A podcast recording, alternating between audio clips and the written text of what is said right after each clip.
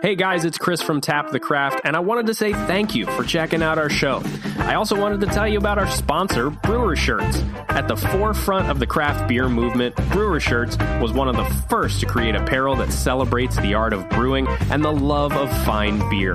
Never too trendy, always comfortable, and offering affordable quality. They screen print their gear by hand in their studio using eco friendly inks, materials, and processes.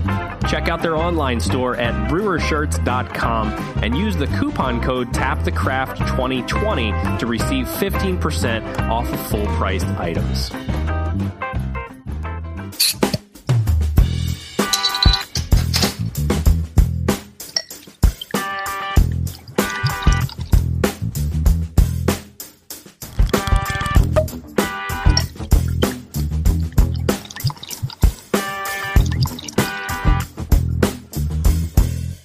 Welcome, craft beer friends, to season 7, episode 21 of Tap the Craft podcast. I am Denny Lewis coming to you from Boise, Idaho, and my partner in craft, the dog whisperer, and my favorite Florida man, and also known as Drinking Eagle from Tampa, Florida, Mr. Chris McKenzie. How you doing tonight, Chris? And of course, what is in your glass? That's still sticking around. It is, and if and if you listened, I put in a uh, eagle call uh, when I said it last time. You should listen. there you go. Now that I've changed my name, it's a lot uh, right here on the screen. Uh, so, Denny, I, I'm doing pretty good today. A little tired, but uh, doing pretty good. And in my glass tonight, I'm I'm excited to say, well, not excited, but I think I, I have to finish this first Okay, before I can actually put in my glass what I really want to. Weekend which is- Wanderers. Weekend Wanderer Is that from Trek? From Trek Brewing. Ooh, I should have worn my Trek shirt today.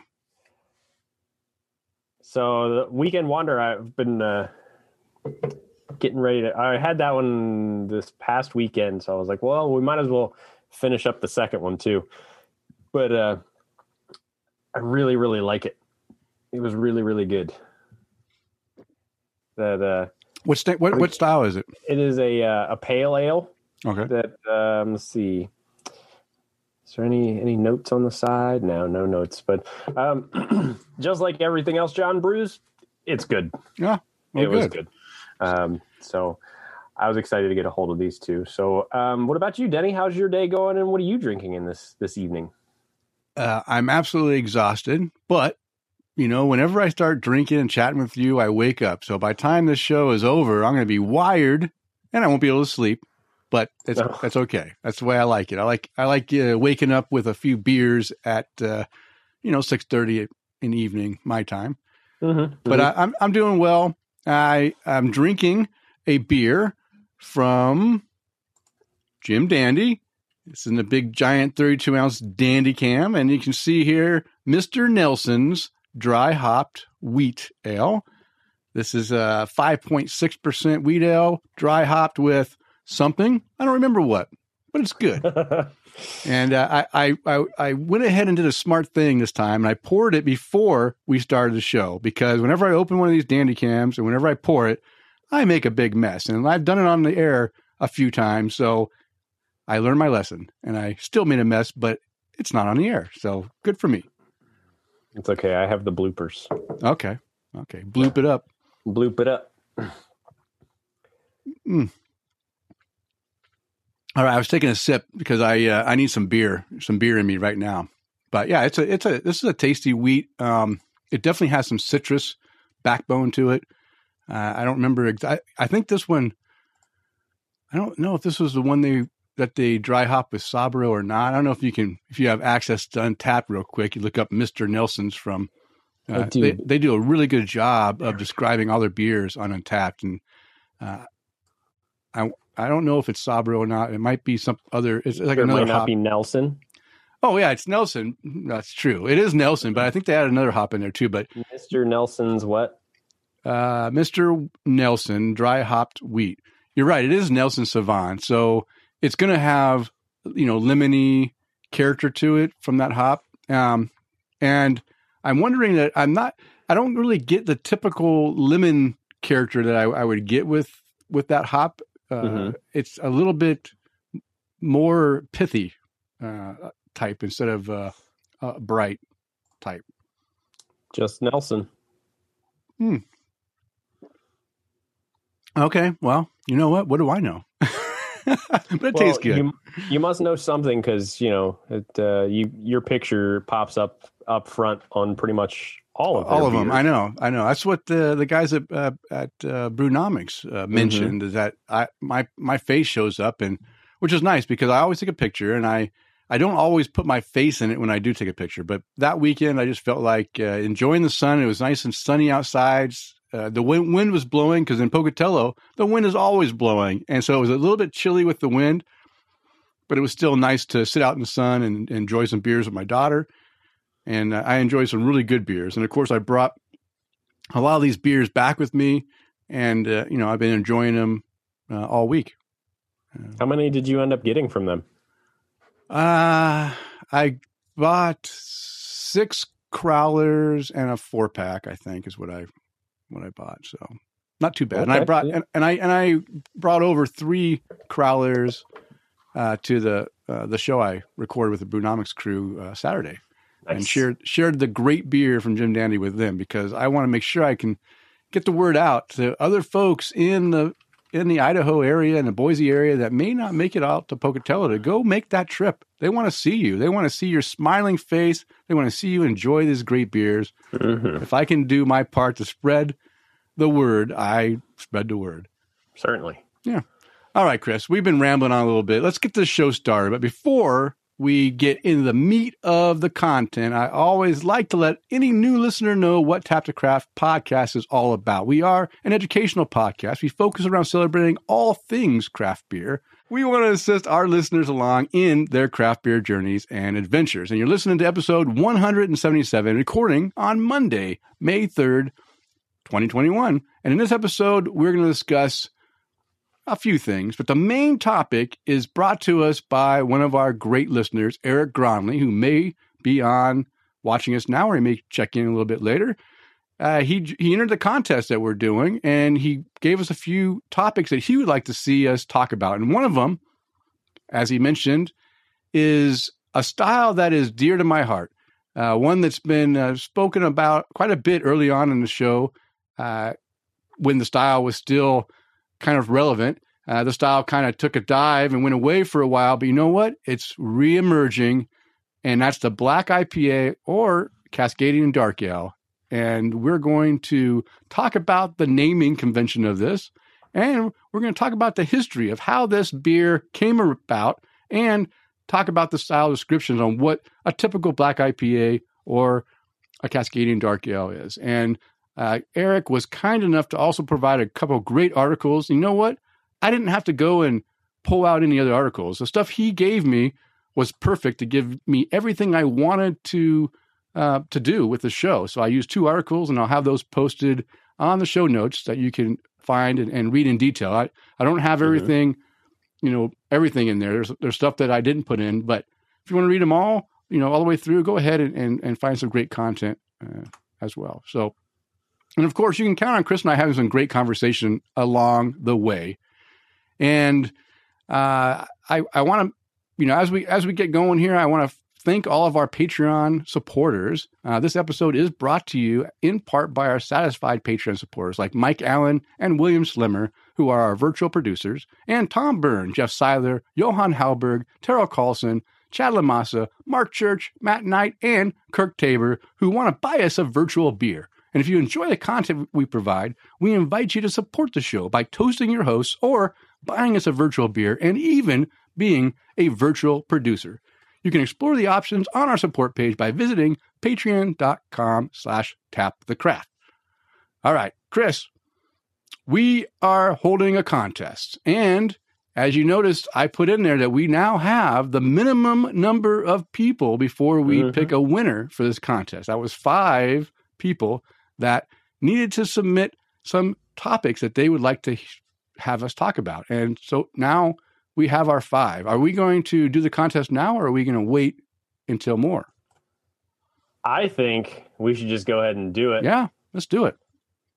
All right. So here's what we're gonna do. We're gonna uh, use technology here to our advantage and um, pull the uh, The random wheel, the the random wheel random wheel. of of luck. Uh huh. Ooh, look at that! Are you ready? Yeah, let's do it. I'm right, excited. I can't wait. Let's, let's see who's gonna win this. Uh, who's gonna win this gift card? And there it goes. And there Oh yeah, it's perfect now. Right, right side sound. It's gonna be Jim, right? Come on, come on, come on, Jim, Jim, Jim. Almost. Oh, it's just short of getting Jim. Eric Gronley, way to go, Eric. Well, there you go. So Eric is going to be the winner of a um, twenty dollar gift card to our sponsor, Brewer Shirts. So we'll uh, have to reach out to him. I'll if he's not on here, I'll just send him a quick message on Facebook or something, so that way we can get in touch with him. Awesome. Well, way to go. Uh, and again, it's you saw it live, right? If you're watching, you saw we did it live, and just happens the guy that provided a topic for this show won the contest. You could have been that winner if you would have submitted some Mhm. show topics. So, congratulations. All right. So, uh, no new uh, YouTube videos, Chris. You didn't uh, feel creative this last couple of weeks, or were you just too busy? No. Um, Sunday was extremely busy, Okay. and we were bouncing around all over the. Do, do you have Bay some area. stuff uh, on deck that you're going to be doing, or are you waiting for the right time to to take some No. video? Not just yet. I um, I think. I mean, there's plenty of stuff in the beer fridge, but we're getting ready to uh, move here soon. Again, man, this is like the fourth time you've moved or more since I've known you. This will be the this will be the fourth house we've lived in since we lived in Florida, but we're actually buying this one. So Oh, congratulations on that! thank you. So Wow, thank it's a you big very much. step. Yeah. So, So we're you're uh, you're committed. You're committed to Tampa.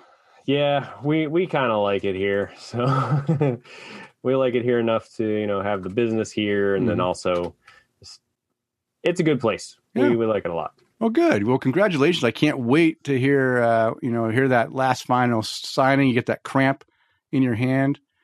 You know, you got to do it. You got to go through all ten thousand pages and sign at least half of them. Yeah. I uh, I was very much hoping that just I I wanted to claim you know well look because of COVID we have to do the signing digitally right. Mm-hmm.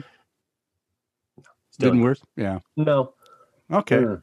Well, good. Well, we'll get some content out there. I've been busy myself. In fact, like I said, I I spent uh, well this last this weekend I was here in town, but the weekend before I was I did a, a day a, a trip to to Pocatello and back, and uh, you know that, that that takes out some energy of mine, and I have things on deck that I want to do. It's just that it's hard to to get things set up and uh, and then have the house like kind of empty and and not allow noise going on.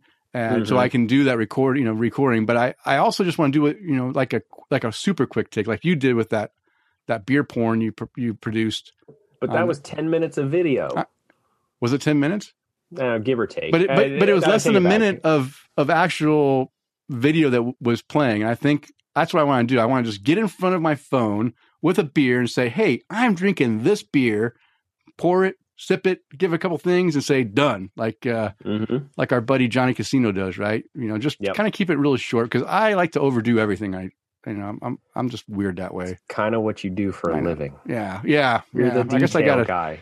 Yeah, I just do too. Yeah, too detailed oriented and and just always can make it better, right? That's what. Just make it better. Make it, I can make it work, but I can make it work better too.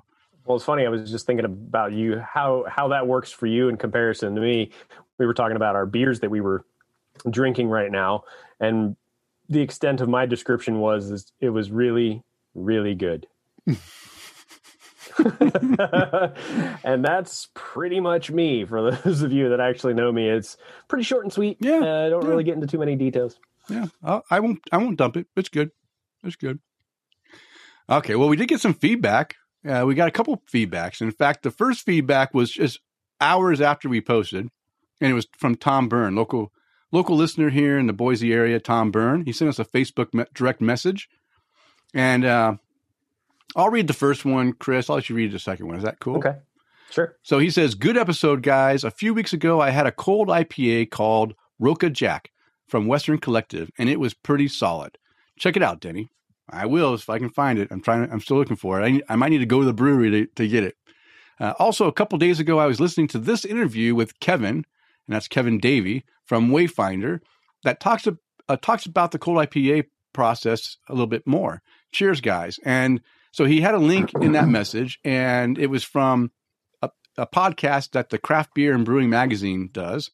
And I hadn't listened to this one before, so it's the first time. But I I was very curious about this cold IPA after we did the article and we talked about it, and I talked, and then you know I, I was uh, going to go Jim Dandy, so I wanted to listen to it. So I listened to the podcast, and then when I was there, I got to talk to Davis a little bit and asked him if he was interested in doing this type of process, and he he was very clear in that yeah he's very interested in it, but um, you know one of the things that I don't that people don't really think about if you're in a small area, your brewery is like in a small location and it's open to the whole tap room and everything, and you're doing lager brewing, Mm-hmm.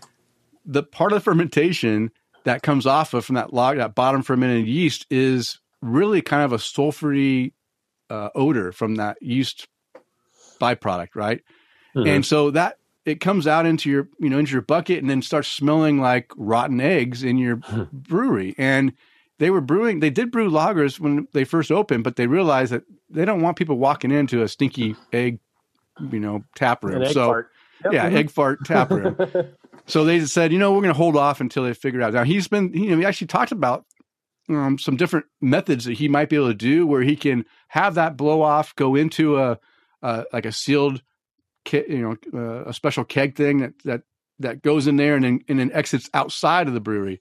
Which I hope he figures out how to do that because I would love to see some lagers uh, from them. Um, I, I mean, I remember the lagers they had early on, and they were solid but uh, but also I'd love to see how he would take this cold IPA process and and tweak it a little bit to make it his own. And I think it'd be pretty special. So yeah, that was a little bit extra stuff. But the podcast, I'll have a link in the show notes. It's again Craft Beer and Brewing Magazine podcast. That's what the name of the podcast is, and it's episode 175. Um, and I, I think it's a, a very good listen. I mean, the podcast guys, we we do a few, you know, we do an ad in the beginning and I talk about Patreon in the beginning, and that's it, right? We don't, and at the end we'll talk a little bit about our sponsors. These, this guy, man, he rolls it in like all the way through the show. So if you can get over the advertising that he's doing in there, um, and there's a lot of you know advertising, it's a good listen. So give it a try. All right, Chris, why don't you read what Tara had to say? So Tara Carlson sent us an email message. And she wrote, "Now that Tap the Craft records its episodes live, I always have the thought when it starts that Chris McKenzie looks like the hero in a Hallmark Christmas movie. yeah, like Deadpool hero, right? Uh, you know, the the down to earth guy that convinces the ambitious married to to work uh ambitious married to her work city girl to stop and smell the fir trees and with that magnificent beard we all know what movie character Denny Lewis would be Uh, So which one would I be? you'd be santa claus I don't know. I, I don't. I don't. Would I be Santa Claus, or is there a better beard guy that I'm missing? Okay kurt russell is santa claus Oh, okay. I, I, there I you go yeah, okay. I, I could be Kurt she- Russell. yeah you could totally be kurt russell and she also said that uh, she made this was weird and i'm really curious to know about these she made sauerkraut and stout cupcakes to Yeah. celebrate may day So, so, um, I, I wrote back to her and and uh, and said, yeah, that sound good. And then I, um, she clarified, yes, sauerkraut and stout cupcakes, but the frosting she made was a little bit too sweet. Hmm. and and yeah, that could be a problem if you're too sweet. But the but the actual uh, cupcakes were good, and she took the extra sweet uh, frosting and she used it to do another uh, recipe that was making like cookies, you know, kind of Hmm. like a frosting type cookie, where it cut that sweetness down and was uh, also good. So two two beer related uh, recipes that Tara is experimenting with, along with her spent grains, because she also sent a picture Yeah. of uh, of her uh, heating up the spent grains that that Jim just got done brewing with to make some you know crackers or or uh, uh, crust or whatever she was making at that time. So yeah, good good on you, Tara, for being resourceful, going out there and utilizing all these beer products wait, you know, byproducts and real products to uh, to make food with. We really appreciate that. And Tara, I'd be really interested to know about those uh, those cupcakes. So if there's a recipe that you used, um, could you put a link to it on our Facebook page, or maybe mm. copy and paste it into our Facebook page? I'd really like to see that. Yeah, yeah, yeah. Send, send it our way, and we'll share it. Also, and I wouldn't mind. I'm not a big cup. I'm not a big cake fan, and I'm not. I'm definitely not a sweet fan. I don't like anything sweet. So, but I'm willing yeah, you to talk to me every week. I did. Well, you are. Yeah, you are. Sweet. I mean, I, I, mean, I like sweet people. I definitely like oh, sweet okay. people, but sweet foods, I'm not so keen on. But I do. I am intrigued by. I have had things with sauerkraut in them before, and it really mm. makes it uh, moist. Right? It's a. It's a. It makes a great moist cake. And I like moist things, mm-hmm. moist cakes. That is. I don't like dry cake. I think that's why I'm not a big cake fan. Is I don't like the dryness of it. Um, and I do love stout and I think a sauerkraut and stout cupcake, and I can cut the frosting. I can either go without frosting, or maybe I can just cut that sugar, whatever was sweetness in there, down a lot, and I think I can make a pretty good cupcake too. So hmm. that'd be that'd be nice. All, All right. right. Okay. Yeah, I'd, again, I'd be curious to see, even make some. Yeah, let's make them and videotape it and do like I did. Show all of our listeners how good of a cook you are. How chef. Yeah, well, you are a professional. Remember, Chef. at one time or another. But remember, I may look like the hero in a Hallmark movie, but my kitchen is not as clean as a Hallmark movie. So that's where Denny. that's that's in. my kitchen. Yeah, yeah, yeah, I have a wife that is uh, spick and spick and span clean. Kitchen is. I mean, after I'm after I get done cooking. I mean, literally, I'm not even done mixing or doing whatever, and she's right. She's right, like right behind me with a spray bottle with vinegar or bleach, depending on what I'm cooking with, uh, just to clean up the mess, make sure it's nice and clean. So yeah, okay. it's a little bit well, Tara, overkill. Tara said that they went without frosting. Oh, the w- wait a minute. The, but the frosting was too. Oh, oh, I see. So she made a frosting, realized it would be too sweet, and didn't put them on the cupcakes. Okay, that'd be my guess. Yeah. So yeah, I, I can I, I, can deduct things. I figured it out.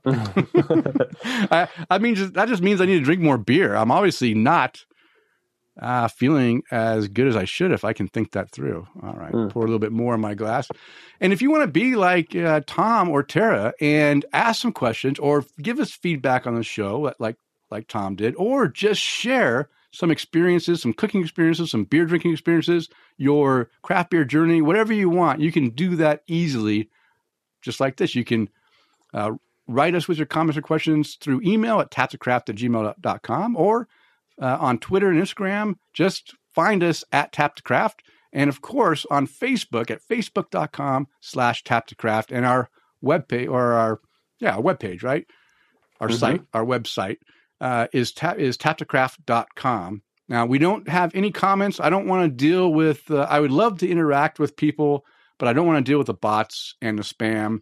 So I don't have comments, but you can go and find our contact information and send uh, the responses to those It would be great.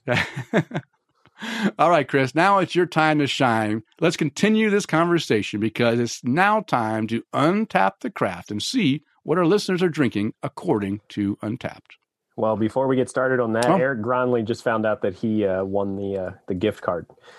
So he's he said, "Wait, what?" And I said, "Yeah, you won the twenty dollar gift card to Brewer Shirts." And he goes, "Oh, sorry, just got the kids to bed. Tuning in now." Oh, hey, sorry, Eric, buddy. we gave it away to someone else. You weren't here. Oh yeah. oh, we did. Oh, that's awful. we spun the wheel again. No, just kidding. Yeah. So Eric, if you're listening, I need you to send us either shoot me a quick message on Facebook Messenger, either to me personally or to the. Uh, to the Tap the Craft page. Uh, I need your I think I just need your email address because we're sending them digitally, which is really nice. So either send that over to me, um, like I said, either through Facebook Messenger, send it to us in an email, whether it's uh, what tapthecraft at gmail.com. he said no. um, and we'll get that over for you as soon as we possibly can. So, all right. So it's time to uh, untap the craft, isn't it? It is. Were you ready? I'm certainly ready. You're always ready. Yeah. So, um, so guys, we're going to read out some check-ins on Untappd. If you want to be featured in our Untapped the Craft segment, make sure you follow me on Untappd at MCK1345. And uh, we're going to start out That looks lovely. that's that's some good head right there. It's it's a wheat ale, so the head is always awesome on wheat ale. That's the one thing that's nice about wheat ale is the Mm. perfect, beautiful head, creamy, fluffy. All right. so I like this beer name, and it's from Kevin Page, but he's drinking a what what what uh, brewery, Denny? Brew uh, burial or uh, Or Arcane. So Arcane. he's drinking he's drinking a burial beer out of an arcane glass. Mm, I mean, it's you just can't uh, can't go wrong here. He's drinking a philosophical ideologies of moralistic indignation. oh, it's too much. That's a mouthful. Excuse me. yeah, take a drink. You need it after that. You're Uh, parched. Four, four and a half caps, solid as usual. And uh, let's see what's on the ne- on next on the list. I have to read this one because Chad messaged me about it. Plus, we need to continue his uh, check-in streak for this 2,444th week in a row. He's drinking, an Escape by Chesapeake Real Ale Brewery. Um, picked up this at the brewery on Saturday. Smells like a pina colada. Taste is more pineapple than coconut. Very well done, though. Four cap rating for that. And he sent me a picture earlier with information inside the brewery on why the place is called Chesapeake. And come to find out, it's an old, I believe it was Algonquin word, which then translated into Chesapeake, uh, Mm, which I thought was pretty cool to see. yeah. Um, let's see. Next on the list here, we had a lot of check-ins, so I gotta read um, only Hit- some of the the, better yeah, hit ones. the highlight ones. Either a really bad one that's funny or all the, the great ones. Okay. Well, Jeff Seiler is checking in with his B cups. He's drinking a Juice Willis by Sycamore Brewing, and he wrote, Really nice hazy double IPA. Had to buy it just for the name from the label. Welcome to the party, pal. Happy Kaye. he came out with four caps for that beer. Um, uh, Mike Allen's drinking an Alpha Abstraction, Volume 16, because that's important, by Wild Leap Brewing Company dude, you like the Taco Mac in Lawrenceville? It's pretty pretty classy place. I'm curious to know if you're just checking in there or that's where you're really drinking. Uh, four and a quarter caps for this beer for the Alpha Abstraction, Volume 16. Smooth, as he wrote it. Um, oh, I got to read another one of his. It's uh, Silencio by w- Wicked Weed Brewing Mm, and he wrote, "Damn, this is very well balanced." I chose this one in Ben's five cap score, and he is not wrong. This is amazing. He only rated it four and three quarter caps, but hey, you know, Ben Ben maybe is just a little more gracious with his cap rating. Jeff Weesey, still remembering how to say that, is uh, drinking a chantilly cake by White Elm Brewing Company, all whipped cream and vanilla in this 12% imperial stout. The true definition of pastry. awesome. Cheers. Four and a three quarter caps for that beer. Um, let's see. Next on the list, got to get this one too. This was brewed in conjunction with Craig Laughlin, the former Capitals player, boo, and current commentator. He, Chad Lamassa, is drinking a Locker 18 by Aslin Beer Company. Um, this beer also helps benefit people with cancer despite their diagnosis. My good friend was just diagnosed with a rare cancer, so this Mm. makes me happy. Go Caps. Well, if you're going with that, hey, I got to root for the Caps too if it can help some folks with uh, with, Yeah. with cancer. So, uh, five cap rating for this beer. Um, let's see who's next on the list. Florida Steve is checking in. Uh, he's drinking a, a Hemera by Mortalis Brewing Company. Such a heavy mouthfeel. Interesting flavors of citrus and melon. This is a double IPA juice bomb, four cap rating. Uh, and William Schlemmer is drinking a Key Punch Key Lime Pie by Urban Artifact. Oh. Great hot weather beer for drinking on the dock or in the boat. Easy drinking and not too sour. Four and a quarter caps for that beer.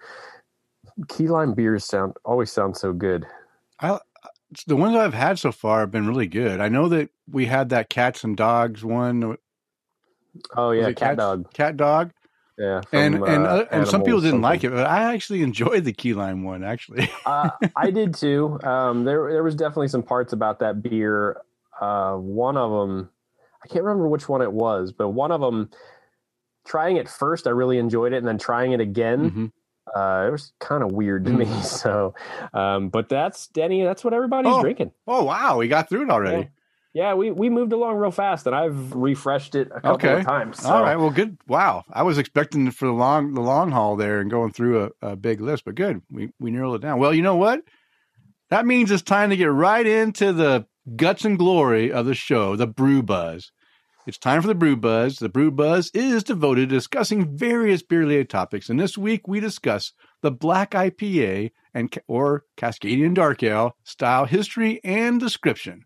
Brought to us by our contest winner, Mr. Eric Gronley. All right, so as I mentioned before, Eric was kind enough to actually include a couple articles, which, when I read through the articles, it, it you know both the both of them hit key things that I wanted to talk about with the style anyway, and I didn't want to just go into the BJCP style stuff. I you know if you've noticed with the way I've been doing the style description stuff is I've been way more low key and and not so you know by the book because Hmm. you know a lot of times you don't need to have as many details if you're not actually brewing that style. If you just want to enjoy and you know find out what the the style is going to be tasting like or you know the aromas or the materials whatever, we can talk about that without going into that to that kind of boring detail. So um, and this one rolled right into some of the key descriptors for the style. And I thought, you know what, we're just going to roll with it. And the two articles that uh, he provided is Let's Talk Beer Styles, the Black IPA from Paste Magazine. Now, this article was back in uh, 2016. 2016 is about the time when the Black IPA whew, died. I mean, Mm. it's shortly after that, I think. And, you know, and I think John and I were on, you know, had a show where we talked about the death of the Black IPA, and I was very sad on it. So I think it was about 2016, maybe 2017, early 17. And so this article was is older, but it gives a very nice breakdown of the history and the background of how this style came about, and you know, you know how it even started. And to, you're going to find out, it started a long time ago without having a name to it, right? Hmm. Because you know, in in i- ideally, what is a black IPA? It's a hoppy beer that has a dark color. That's it, right? and they were brewing. There were some beers that were brewed that I were right. dark and had some hop character, but they didn't have a name for it. They just called it, uh, you know, a porter, a hoppy porter, or you know, or a hoppy uh, black ale, or whatever. Right? They they had different names that they just said this is a hoppy one, or this is a a porter made with uh, intense uh, centennial hops or cascade or whatever. Right? So uh, that it's a good article. Goes through a lot of history. Uh, and so that's why I, I continue to have this one in there. And then the, the next one is bringing it forward to 2021. It's Back in Black IPA and CDAs making a comeback in 2021. And this is from the New School website. Uh, and this was published in February of 2021. So it's a fairly new article. And that's kind of what's happening. This Black IPA style is coming back. And you know who can't be happier? This guy right here. This Because. I absolutely love this style and was so sad that it it disappeared. And uh, I'm happy it's back. And I've been enjoying. And you guys have been listening to me all year so far. Even at the end of last year, when these black IPAs really started showing up, I've been drinking a ton of them, and I've really enjoyed uh, the style, especially now with so many breweries out there that are new and haven't provided the style in the past. Are are really knocking out knocking the style out the door with their take on the style. All right, and I'll include those two articles in the show notes that you can find uh, on the show notes uh, on the website when you want to look into it. All right, so Chris, I'm going to just start reading a little bit here, go through the this notes, and I'll just tell you to start going, and then we can just go back and forth. I think I'll read the like the first three paragraphs, that you read the next two big paragraphs, and then we'll just bounce back and forth. You good with that? I'm, that's fantastic. Okay, let's do it. All right. So the Black IPA slash CDA, which is short for Cascadian Dark Ale, was born from American brewers, a style that didn't truly become common and recognized on a national scale until roughly around 2009 2010, making it a unique footnote in the history of American brewing. Or is it a footnote? That's what this is all about. Uh, so let's talk about the origin of the black IPA. 2009 may have been the first year that beers labeled as black IPA began showing up with. you know what? I have a I have a word in there. It shouldn't be in there, don't I? Showing up. Oh, with regularity on store shelves. Okay, it's just bad. It's just weird uh, uh, sentence there. But it was hardly the first time that significant breweries had produced hop forward beers that happened to be black. Trying to nail down an absolute here is nebulous. Ooh, it's like you know, it's like spaced out, uh, and probably pointless. The law of brewing averages suggests that at some point there was probably a highly hopped British stock ale in the 1800s, England, that also happened to be a few shades darker than usual. Let's instead focus on the American market. So, again, it's kind of leading forward that's or leading leading up to the fact that this you know these type of beers were probably around for a long time, just didn't have a name for it. You know, but we're going to focus right now on the when when it became a thing in America. So we're talking the American market. All right. So here in the USA, most writers point towards the early 90s as the first period where anyone was regularly brewing beers that we would today identify as black IPAs. In particular, a beer produced by the late Greg Noonan, a well known beer author and brewer for Vermont Pub and Brewery, is cited as perhaps the first well documented example in 1992 or 93. One has to wonder how the Vermont drinkers reacted to the seemingly oxymoron of a dark, hop forward beer at the time. Now, I'm going to stop here before I let you continue on and just say this is a problem that most people have when they see the name Black IPA because IPA stands for India Pale Ale. So when people see pale, they expect a certain thing from a pale ale. It's going to be light in color. And then mm-hmm. when you see black in front of it, it's a black but pale ale. Well, how can it be black and be pale at the same time? So it is an oxymoron, right? Is that a black IPA? no, this is this is a yeah. oh, that's a pale it could be here. That's a black, a black, IPA, IPA. that uh, is uh, sure. uh, lacking lacking color, right? It's uh, yeah. So this this is a pale ale though. This yeah. is uh, you know, yeah. So something to think about. Yeah. So it's pale, right? And so so that's where a lot of people get hung up on the fact that uh, you know that that the name doesn't make any sense.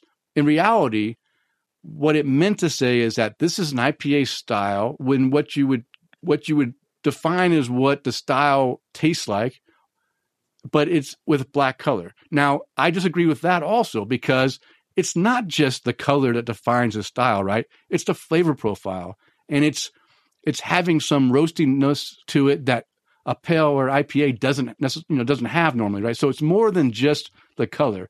There's more to it. So that's one thing. Um, so I'm going to talk. I'm going to get on a rant at the end of this segment. I'm going to get on a little rant, not too big of a rant, but I want to talk about you know beer categories and such later on. All right, Chris, you want to continue on here at this uh, point? Certainly. Yeah. Still, that would have been a tap room exclusive beer that was never packaged. The earliest earliest packaged example Jim Vorel could find of what we would think of as a black IPA wasn't actually labeled as such. Avery Brewing Company's New World Porter, which was first produced in 1997. The New World name was a reference to its heavy dose of American hops, but it lacked the black IPA term because it simply hadn't been coined yet. Yeah. we didn't know about it, so we didn't call yeah, it that. Yeah. More recent releases of the seasonal Avery beer have even included the phrase a pioneering black IPA in reference to the fact that the brewery was essentially bottling a great example of the style before the style officially existed. Other pioneering examples from lager, re- I'm sorry, larger regional breweries can include Dogfish Head's Indian Brown Ale, delicious, first released in 1999, and Rogue's Skull Splitter, a black version of their Brutal Bitter IPA, first released in 2003. Okay, so um, with Skull Splitter, yes, I can see where that could fall into the black IPA. I enjoy. I really enjoy. I have a bottle somewhere on my shelf here of of, of that do. beer, and I really enjoyed that beer. I liked it a lot. Um, but I disagree with the Indian Brown Ale. That is not what I consider a black IPA. It is For one thing, it is super boozy, like everything the Dogfish Head does with any kind of alcohol content in it. Uh, and it, but it did have a good bitterness to it. But it was also like really boozy, and it was more brown. It was a brown ale, right? It wasn't. If my memory serves me correct, it wasn't necessarily like dark, like black. It was more right. of a maybe inching up into the mahogany realm, but it was definitely not black. It was it, it was still a brown ale. I just remember liking it. I can't tell you honestly if I if anything about it. I just remember enjoying it. Yeah. But again, that was how long ago? It was a long time. Yeah, for me, that was that was like. I mean, when I had it, it was like seven, eight years ago, I think. Hmm. Still, that's a pretty long, slow acceptance period before the black IPA term flared into more universal existence at the end of the 2000s. Eventually, though, a general consensus developed on how the style is usually presented. ABV is moderate to high with mild to moderate roastiness that is sometimes derived via debittered black malts, malts such as Carafa, lending a crispier edge and the type of dry coffee-like flavor you find in the German black lager style Schwarzbier. Mm. I love that beer. Hop. Yeah, I I literally just had one earlier. Oh, did you? Yeah, I was my last one of that uh, that Schwarzbier with oak that tastes like oh. you know chainsaws. um, uh, hop presence runs the gamut from mild to intense, depending on the source, and likewise can represent any family of hop flavors. Although the Pacific Northwest combo of pine and citrus is probably the most common. The style has at least developed enough to have a pretty good idea of what any given black IPA might taste like. The only problem no one could decide on what the style's name should actually be. All right. So now we get to talk about the style name controversy. And it, it is so ridiculous. But I mean, I, again, neither name to me really uh, is right, but mm. each one has their own problems. I talked about my issues with the Black IPA name. Uh, and now we're going to talk about the other name, and I'll talk about my you know issue. Well, they'll talk about my issues with this too because they actually explain well, it pretty will. well. So, all right. Well, so, interesting, interestingly enough, just I, mm-hmm. I never even thought about it. I, I heard you talking about it on the Brunomics podcast the other day, and I went, I didn't even realize that that why that would be why they would call it a Cascadian dark ale. yeah, it's those so, damn uh, those damn uh, Pacific Northwesters. yeah, yeah. All right. So, no American craft beer style has ever generated more contentious debate than Black IPA when it comes to nomenclature. Or when it comes to nomenclature, from the moment that people started calling this this style anything, there was never cons- been consensus on what the exactly it should be called. I know what it should have been called, but we'll get to that later the most common label is, of course, the one used throughout this article, and this is the article. This is the first article that um, uh, that I chose that uh, Jim Vorel wrote in 2016. Uh, the Black IPA. It's a simple. It's a simple descriptor that recognizes the style as a twist on the existing style of American IPA. It's an India Pale Ale, except black. The oxymoron, of course, is that this results in beer being described as both pale and black within one phrase which is less than desirable for these names need to make sense purists. The argument is that the root of most of what other man, you got this. I'm having trouble totally reading today. Uh, it, it's not just you, by yeah, the it's way. Not, it's it's, uh, it's, it's just the uh, it's it's the mode. Yeah. Okay. So the argument is at the root of most of the other titles that have been advocated for, from India Black Ale to American style Black Ale, which is the term currently used by judging organizations like the BJCP hmm. and user rating sites like uh, Beer Advocate. Of course, as Stone's Greg Koch points out uh, uh, in this well written piece, those titles have just as many problems. From the use of India to mean hoppy, I agree, India does not mean hoppy. Uh, to the use of American to automatically convey the idea of hops. Obviously, as in the case of American style wheat beer, this isn't the case. Those who advocate for India Black Ale or American style Black Ale because the Black IPA doesn't make sense simply choose not to acknowledge that the alternatives are no are no more logical. And I agree. you know, it just needs to have a you know a real category instead of something that is conforming to what people think that it you know that uh, it's closer to. Right? It shouldn't be India. Uh, it shouldn't be American because it doesn't mean you know just because American versions of beers, the craft beer movement made it uh, from you know uh, predominantly a hoppy, more hoppy beer doesn't mean that it can't be done in other places, right? There's a lot of places. Like go to Ireland. Guess what? Mm. They make some damn good hoppy beers over there. I tried them. I really enjoyed their hoppy beers. And so just because you shouldn't just uh, and, and again that goes into uh, you know that whole Cascadian dark ale thing, right? They kind of limp that Cascadian means that it came from the Cascadian range, mountain range, which is in Pacific Northwest, right? From Oregon up to Washington mm-hmm. and up into uh, lower Can- uh, Canada there. And no, you don't have to just make black IPAs with Cascadian region hops, right? You can make them with other hops and they can still be very good, right? Um, so yeah, it's it's a whole big contentious uh, issue. So all right, Chris, why don't you go ahead and continue with what I labeled here as the reemergence Will do. And I want to also make a comment too that uh, Mike Allen wrote. So that article predates the NEIPA. And so he says he'll accept that no style has triggered so much naming controversy. he said, hell, we still haven't even decided what NE stands for New England or Northeast. So NE stands for New England. New England. And Northeast has always been Northeast. he's, but he's talking about in the IPA. I know, but it's a. I, maybe they did. I guess maybe early on they did have NE for Northeast, but it seems like I always saw it spelt out when when it was a specifically a Northeast regioned beer. But maybe okay. maybe it's not. Maybe it's changed. But I, I, always remember it always being spelled out Northeast, and then whatever IPA or. Uh, that's just my aging memory. well, I don't remember it calling being called anything else other than New England. So, well, that's because you started drinking late in the game. Craft beer, yeah. that is. yeah. Well, late in the game, according to you, maybe. Uh, I bet Jim knows. Jim was right there. He knows exactly. Jim, speak up. Speak your mind.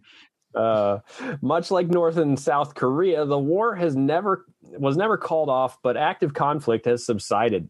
Beer drinkers lost interest and turned to the latest trends that quickly followed and disappeared just as fast, like white IPA, Belgian style IPA, and IPL or India Pale Lager. You know what wasn't on there, Denny? Your favorite. Brut IPA? Brut IPA. No, I, I, left that out because Brut IPA wasn't around when this article came out. All right. oh, actually, no, this rem- is a 2021 article. So, yeah, you're right. They should have put okay. this in. You're right. Yeah. Yeah. Way to go, Jim Vorel. No, no, this is the uh, this is the newest. Oh, this is the one from 2021. Okay. Yeah.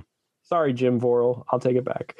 Uh, with the rise of hazy, juicy, smoothie, and milkshake IPAs, the debittered black CDAs of the early 2010s, uh, Jim said, always New England IPA to me, um, dropped into the shadows, but never really went away.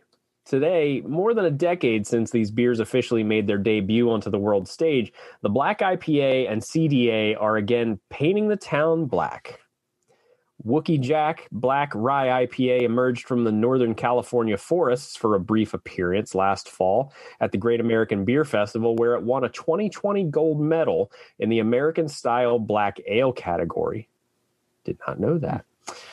A limited amount was released in the 16 ounce cans in the Propagator series this January and were quickly hunted down by beer geeks. Did you get any? No, I didn't get it. I look, I was there waiting. I was waiting for it to come out. I didn't see it. Wait, you waited in line for no, beer? I waited. Oh, okay. I I went constantly to the beer shop to see if it's coming, okay. and I never I never got it. All right. Firestone Walker initially had created it in 2012 as brewmaster Matt Brynildson and is his answer to both the cries for even hoppier extreme ales, but Wookey Jack had ceased production in 2016. Which was a great beer. So again, this is one I was sad to see go. I really enjoyed Wookey Jack. Um, and I'm glad that they it came back for a short release, but I think that um, what they're doing, right? And I mentioned this on a show before. I think what can really make this style uh, important is if you Mm. don't just release it as a year round thing all the time. You bring you, you release it in like a seasonal thing, right?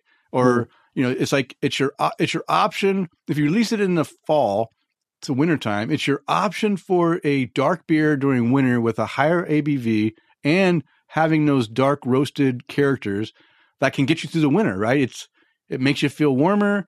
It's you know you're enjoying it, and it's it's not all the time, right? It comes at a certain time, or you know what they what Lagunitas did early in their career when when they had a lot of seasonal beers, but they couldn't release them every season. They would do alternate seasons, right? You would release one seasonal this year, and then you wouldn't release another seasonal, and then next year you would replace that one with the one you didn't do before. So it was like every two year release, and I think that is one way that they can keep this. I mean, I I'm okay with having black IPs around all the time, but I think it could be more beneficial if you continually bring them in a rotation so that it's like new and and uh, exciting and not just the same old stuff you've been drinking all year round or every year.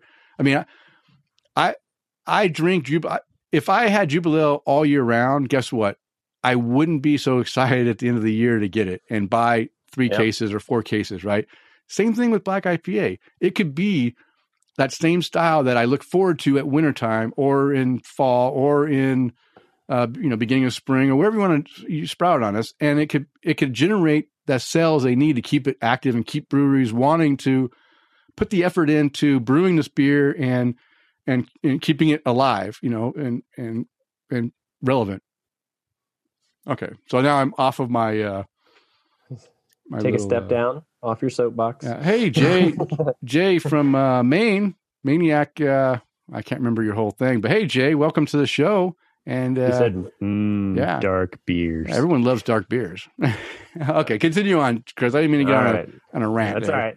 So Wookey Jack was a reaction to a couple of things. First, there was a black IPA and American black ale uh, trend going around the craft beer scene. In the Pacific Northwest, they were calling these beers Cascadian dark ales. Essentially, dark malts added to a bold IPA recipe, says Brynildson.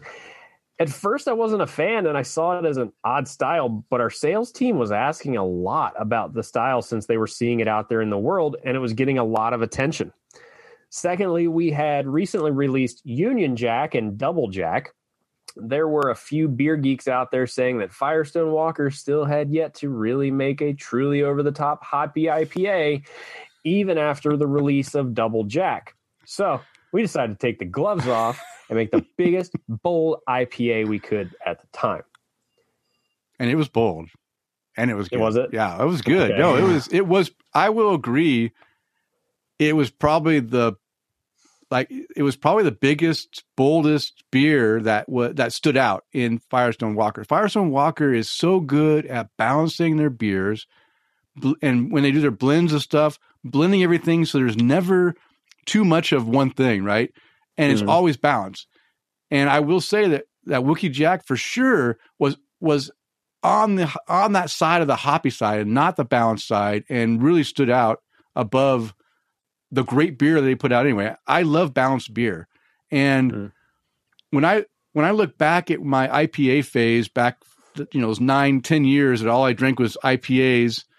Um, because I wanted that extra bitterness, that flavor that I wasn't getting in in other beers. Um, I go back and look at it now, and I realize, man, these beers were just a lot of them were just super bitter bomb beers, and that was what was attracting people to go for it because hey, it's higher alcohol because they can put more malts in there, get that ABV up, and then counter it with a butt ton of hops. But those hops then are like over the top, so you're like, you know, your your the astringency of your hot your your cheeks like caving in every time you take a sip it's too much, right? It was just too much, and I recognize that now that that that's why I got burned out. You know, I just didn't want to have that excessive hop bitterness all the time. I, I and I went back and started doing lagers, and I started doing Belgian ales, and I started appreciating those more balanced beers than the the opposite of that balance, which was the super bitterness. I still appreciate those beers now, but now I think I Mhm. appreciate them more because I'm not drinking them all the time. And when something is super bitter, it's a turnoff for me now because I've I've tasted stuff that is so much better balanced and and does a better job of giving you everything you want the flavor the, the you know hops the flavor the balance. And so okay. Sorry another rant. I, am I'm, I'm, I'm just gonna rant away this whole show. you just look i'll go a paragraph or two and you just rant rant your little face off all right? So the black rye ipa was a big hit with its one-two punch of citra and amarillo hops. The two varieties that brynildson says the most that says were the most pungent, gnarly hops we had access to at the time. The one two punch of the hop combination with the added dimension of spicy rye bread flavors built into the grain bill makes Wookey Jack something unique. It went on to win gold medals in its category two years in a row in uh, 2012 and 2013 at GABF, and a bronze the next year at the World Beer Cup. Nice. Well, damn. The name Wookey Jack refers to a term for hardcore fans of the jam band Phish, who Brynildson used to meet on tour. Dreadlocked, blurry-eyed, blurry-eyed tour wizards who smelled a bit dank, made their living on Shakedown Street, and never missed a show. It was a fun way to describe a beer that was a reaction to folks saying we didn't make a dank and gnarly enough IPA. Well, the recent January can release of Wookey Jack, the first time in 16 ounce packaging and with a new label design, was an instant sellout and may already be difficult to find. Based on its successful term, it will be a successful return. It will be an in, it will be interesting to see if the Black IPA has the legs to return to touring in the near future. Okay, so I've got a I've got a comment that the label is badass. I, I okay. I'm going to have it on the sh- so uh, this this episode when it posts and we post it to our website, I'll have a, a header, whatever I have, whatever the, the show header uh, image. I'll have the label on there because it is pretty. It's pretty awesome. I, I like the label a lot. I was going to put see. a link here for you, Chris, and I forgot. Oh, you're going to show it on. Yeah, sh- show the one that has the whole three can art one if you can find it. Yeah, this one. Yeah, Look at that. Okay, that's pretty awesome. That is like one badass can art right there. I just I just love that. I love the colors. I love all the details and, and the stuff going mm-hmm. on, and just uh, it's really cool. So yeah, yeah, I, I like that one a lot too because it's uh like I'm I'm with you. Not only do they have the lion and the bear, but then they've also got you know the the elf the elven guy over there, but the colors are pretty awesome. Yeah, too. and and they're like they're in the like a pug, you know, like you're ready to box it out, right? You know, you know, yeah. box like out with the, the rye, the, the, lion. Yeah, everything's the lion and the bear are always doing anyway. Yeah. yeah so okay, all right. So right. I'll, I'll, give you a break here for a couple uh, paragraphs and let okay. you finish off this. Wow, we, wow, this is quite a long article I got here. Huh? I've got a lot of stuff here. I'll I'll go for a little bit here with the uh, um, the in in Oregon the La Resistance is still strong, and many breweries have kept Cascadian dark ales on the menu despite the handful, the handful who have adopted black IPA naming conventions. Pelican Brewing has never let their devotion to Pacific Northwest flavor die. They have been brewing Bad Santa CDA as a winter seasonal ever every year since 2007. And I drink it every year myself. I enjoy that beer. While other winter warmer type ales have come and, and gone, Pelican has stayed true to delivering a big black bag of hops every year for those craving a little roast with their hops or vice versa. The black IPA is an oxymoron, honestly. American Black Ale is possibly the most boring and unhelpful style descriptor ever. Cascadian Dark Ale communicates with the Northwest customers in a way that the other two style descriptors do not, says Pelican's longtime brewmaster Darron Welch, who helped develop Bad Santa with former brewer Jason Showman. Welch says he doesn't remember where the first where he first heard the term CDA, but credits Oregon's Barley Brown's Brew Pub with brewing the first great rendition of it that he has tried. Barley Brown's Turmoil CDA, which by the way is a fantastic beer, was part of the inspiration to uh, to brew Pelican's own take of the emerging style a few years later. So before I continue on, um, Barley Browns is in Bakers City, uh, Oregon, which is just outside the border. It's about 45 minutes from the border of Idaho. So it's about an hour and a half drive from me. Well worth the drive to go out there and drink their beer. They have some of the best. They've won many, many, many awards. I've talked about them on the show before, but I love Barley Brown's beers. A lot of hoppy stuff, a lot of even their lagers and stuff are really good. Everything they do is really good. Uh, uh, Turmoil CDA is a is a very well done black IPA as well. So I just want to put that little bit in there too. Okay. Of all the CDAs I've ever tasted, it is by far the one that most uh, successfully balances the soft roast character with citrus and piney hops. Most of the time, these sharper hop characters clash with roasted malt flavors, at least for me. Turmoil is pretty unique in that it creates a harmonious balance flavor with citrusy hops and roasted malts. So, again, I think some of the better uh, black IPAs or Cascadian Dark Ales, as Oregon brewers like to call them, and again, I think the mar- the the the line that separates black IPA from Cascadian Dark Ale is is, is about the uh, Oregon California border and up. We'll call it Cascadian because that's where the Cascadian mountain ranges are, and and and like he said, if you want to reach out to your local customers in the area, then you'll utilize something they recognize. But that doesn't mean anything for anyone outside those areas, right? Californians don't want to call it a Cascadian dark ale, right? They there's no connection with them, you know. And even over on the East Coast in Tampa, Florida, do you want to call it a Cascadian dark ale when it does it is it means it's like nonsense to you? I mean, no, you don't. It doesn't make any sense, right? So, okay, uh, where are we at here? Uh, you know what? I'm The gonna let you, recipe. I'm gonna let you go ahead and continue on all the way down to where I start my rant. Wait. So the initial recipe. So I'm gonna I'm gonna stop every other sentence. I'm just kidding. All right. The initial recipe for Bad Santa was built around the herbal and woody character of a tannum hops and how well they meshed with soft roasted malts. However, the beer was arguably improved in 2010 when Pelican was forced to replace Ahtanum with English heritage fuggle hops because of the an- Ahtanum's hops lack of becoming wildly cultiv- becoming a wildly cultivated variety. Darron believes the Fuggles mesh even better than the Ahtanum did with the recipe's use of pale mel- melanoidin and dehusked black malts. At Pelican, they are all about the harmonious balance of flavors, perhaps more so in the CDA, where hops can struggle against roasted barley. Too many examples of this style have caramel malts or citrusy hops that clash on the palate and give an overall confused and muddled impression, opines Pelican CEO Jim Prinzing. Too much residual extract makes this style especially cloying and chewy. That beer, Bad Santa, is very indicative of Darron's brewing philosophy. Every ingredient in that beer is there for a reason, and there's nothing extra that muddles the flavors. Yeah, uh, that's a good point.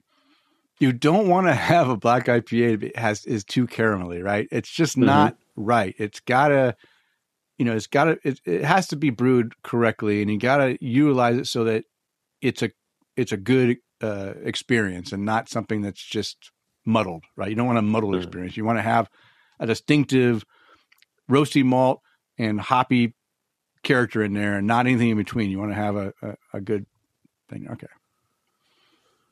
Welch believes the keys to a great CDA are soft rounded roastiness that's noticeable but not dominating. There isn't just a hoppy this isn't just a hoppy stout or porter. That's that's fair. I'll give him that one. Uh, earthy, herbal, and citrusy hops. Woody, more floral hops balance better with roast malt. Uh, a dry hop of citrusy hops like Cascade lends some brightness and a more assertive flavor and aroma. And uh, drier, more well attenuated finish to establish it as part of the IPA family. Residual sugars and extracts would detract from its drinkability. Yeah.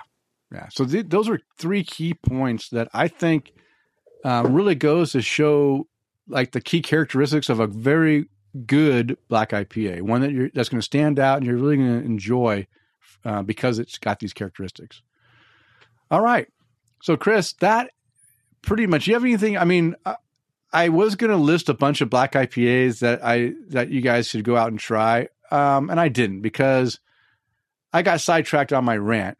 and I didn't go through and put anything. But I will say that I've already talked about a number of these black IPAs in the last few shows because I've been drinking them like crazy. Um, go out and find them. If you go to a local brewery that that has a black IPA and you or a Cascadian Dark Ale, whatever CDA, and you you're you don't have experience with it, or if you've had experience with it before but didn't like one you had, then please go and try again uh, and see what your you know local brewery can do because I I'm going to guarantee you that breweries now in this in 2021 they're brewing some fantastic you know um, additions of this type of uh, style that I I'm blown away.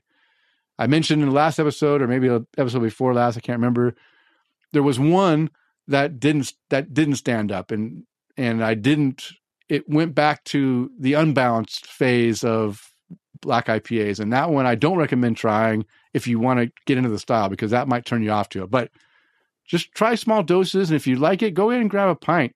And I think you'll find that by the time you get done with that pint, you're going to really appreciate what a black IPA uh, is. Mike uh, Mike Allen said that mouthfeel is very important to a black IPA. It can't have a heavy body mm. like a porter or a stout. Good point. Thank you. Yeah, absolutely. Yeah, good point, that. Mike. And that's that's something that wasn't mentioned here. Uh, is that yeah? It's it it's got it, it is a lighter. It's not it's not going to be thin, but it's not going to be heavy. Like you know, it's it's, it's going to be it's going to be lighter than your typical American stout or whatever. It's gonna it's gonna you're gonna feel that that body, that lighter body in in everything, right? It's gonna feel like it's not watered down, but just lighter in in that in that heaviness that you're gonna feel drinking it. All right, so now I've got a little bit of a rant. Um, and it and the rant has been brewing with me for quite a while. Uh, yes, pun was intended. Uh, and but when I did this article and it just brought out all my, you know, I don't know what the, I, you know, all, that's was the biggest problem is with black IPA. Is like, you know what, I'll just call it black IPA because that's what it's called. And then Cascadian Dark Ale, well, I can understand that, and it's not because it's not really black, and and I couldn't, I was like wishy washy. And I'm like, why are they calling it these ridiculous things? Why don't you just call it a hoppy dark ale and just leave it at that? It's hoppy, it's dark, and it's an ale. That seems like an easy name to call something. Why do we have to call it some ridiculous re- name that people are trying to get their name out there as being the person who coined the term, right? So that brought me to think like, you know, we're talking about Italian pilsners. We're talking about mm. cold IPAs. We're talking about, uh, you know, uh, hazy IPAs, but you know whether they're juicy or whatever. We're talking about all these different styles that many people would say a hazy IPA is not really an IPA because it doesn't have the you know a lot of the ones don't have they have a soft uh, feel for the hops, right? The hops are there, but it's it's a certain type of hop and it's and there's no bitterness to it, right? A lot of people want to have that bitterness finish. Now, here in the West Coast, we've been lucky enough to a lot of breweries that are making hazy IPAs are making hazy IPAs that have that soft character up front with those citrus ju- tropical juicy hops and then they cut it off at the end with a nice bitterness to it that lets you know, hey, this is kind of a West Coast style New England IPA because it's got some hops in there. So there's all these different styles. Um, now, one of the problems is beer is historical, and you don't want to get rid of that historical uh, memory and character to the different styles. So there's going to be, you know, you can't like change the style naming or categories for everything. You have to take in consideration that there will be some styles that have to have a little bit of a connection to their heritage. So I'll talk about that at the end. So first off, I came up with an idea that I would love for for the Brewers Association the breweries around the area, you know, around the world, to start to maybe change the way they label their beers. And for, let's start with basic styles. Let's start with like a pale lager. Okay, a lager style is a style of ale or style, style of beer that is bottom fermented. Bottom fermented beer has a certain characteristic that identifies it as a lager, right? You're going to get those characteristics, and people know bottom fermented beers are lagers. So we'll have a style that is a lager. What kind of lagers you have? Well, you can have a pale lager, and you have a dark lager, and you have a hoppy pale lager, and you can even have a hoppy dark lager. Don't those names sound easy and uh, everyone knows what it is, right? Yeah. If I don't like hoppy things, I won't get the hoppy version of a lager. If I don't like dark beers, I won't get the dark lager. I'll get the pale lager. It makes sense for people to to go to the brewery and find a beer that matches what they currently enjoy. Not that they won't change, you know, as their craft beer journey goes on, they will eventually change and adapt to hoppy things if they don't like them, or Belgian beers if they don't like them, or whatever. All right. Then you get the ales. Well, we all love, like Chris was showing us, a pale ale. It's a pale ale. Everyone knows what a pale ale. Then you can have a hoppy pale ale. It's one that has more hops, whether it's dry hopped or if it's bittered more or whatever, it's going to be hoppy. You're going to know it's going to be a hoppy ale or a hoppy dark ale. It's a dark ale that's hoppy or just a dark ale. It's just a ale that's dark. Then I found one fault in you in your in your idea here. What are you going to bust it now before I finish or are you going to bust it when I get done? What's my Oh fault? wait. Go on. okay. I, I'm looking forward to hearing your fault, but uh, It's going to be so stupid. and It's going to be so underwhelming, but I'm doing it anyway. okay. So then, what if the what if that ale is is more malty than normal? Right? There's some ales that come across more malty, a little bit sweeter. Well, call it a malty pale ale or a malty dark ale. What if it's high alcohol? Well, guess what? You can call it a strong pale ale or a strong dark ale. What if it's a hoppy strong beer, like a double IPA? We'll call it a strong hoppy pale ale or a strong hoppy dark ale. It's a hoppy, dark, black IPA type style, but it's just a hoppy, strong, dark ale. It's above a certain alcohol content, it's dark, and it's got hops. It makes sense, right? Does this not make sense? Of course it does. You can continue on with the same type of style thing by adding it on with with uh, sours or wheat. You know, again, you have to have a category that is a beer made mostly of wheat that has a certain characteristic, right? People understand what wheat ales are. People understand what sour ales are. You can have a hoppy sour ale. You can have, you know, just a sour ale. You can have, you know, now there will be times when you need to separate that and and have a gose. That's a that's a specific style of sour beer that is is a his, historical note. You can have a Berliner Weiss, which is a certain style of a wheat beer that was made in Germany that has a sour characteristics and it's a wheat. That we'll get to here in a second. But you can have these different tile, types of, of, beer with simple descriptors that people understand what they are. Okay, Chris, before I continue on, what is your one flaw hole in my whole program? You're basing this on people using common sense. I, I went to the lowest common denominator. If they're below that, they don't need to be drinking beer. They're already wasted, right? so, you know, I've always been taught when you teach somebody something, you got to teach it like you're teaching third or fourth graders. Mm, I've met third and fourth graders that have common sense. So, Okay. okay. Yeah, no, you're right.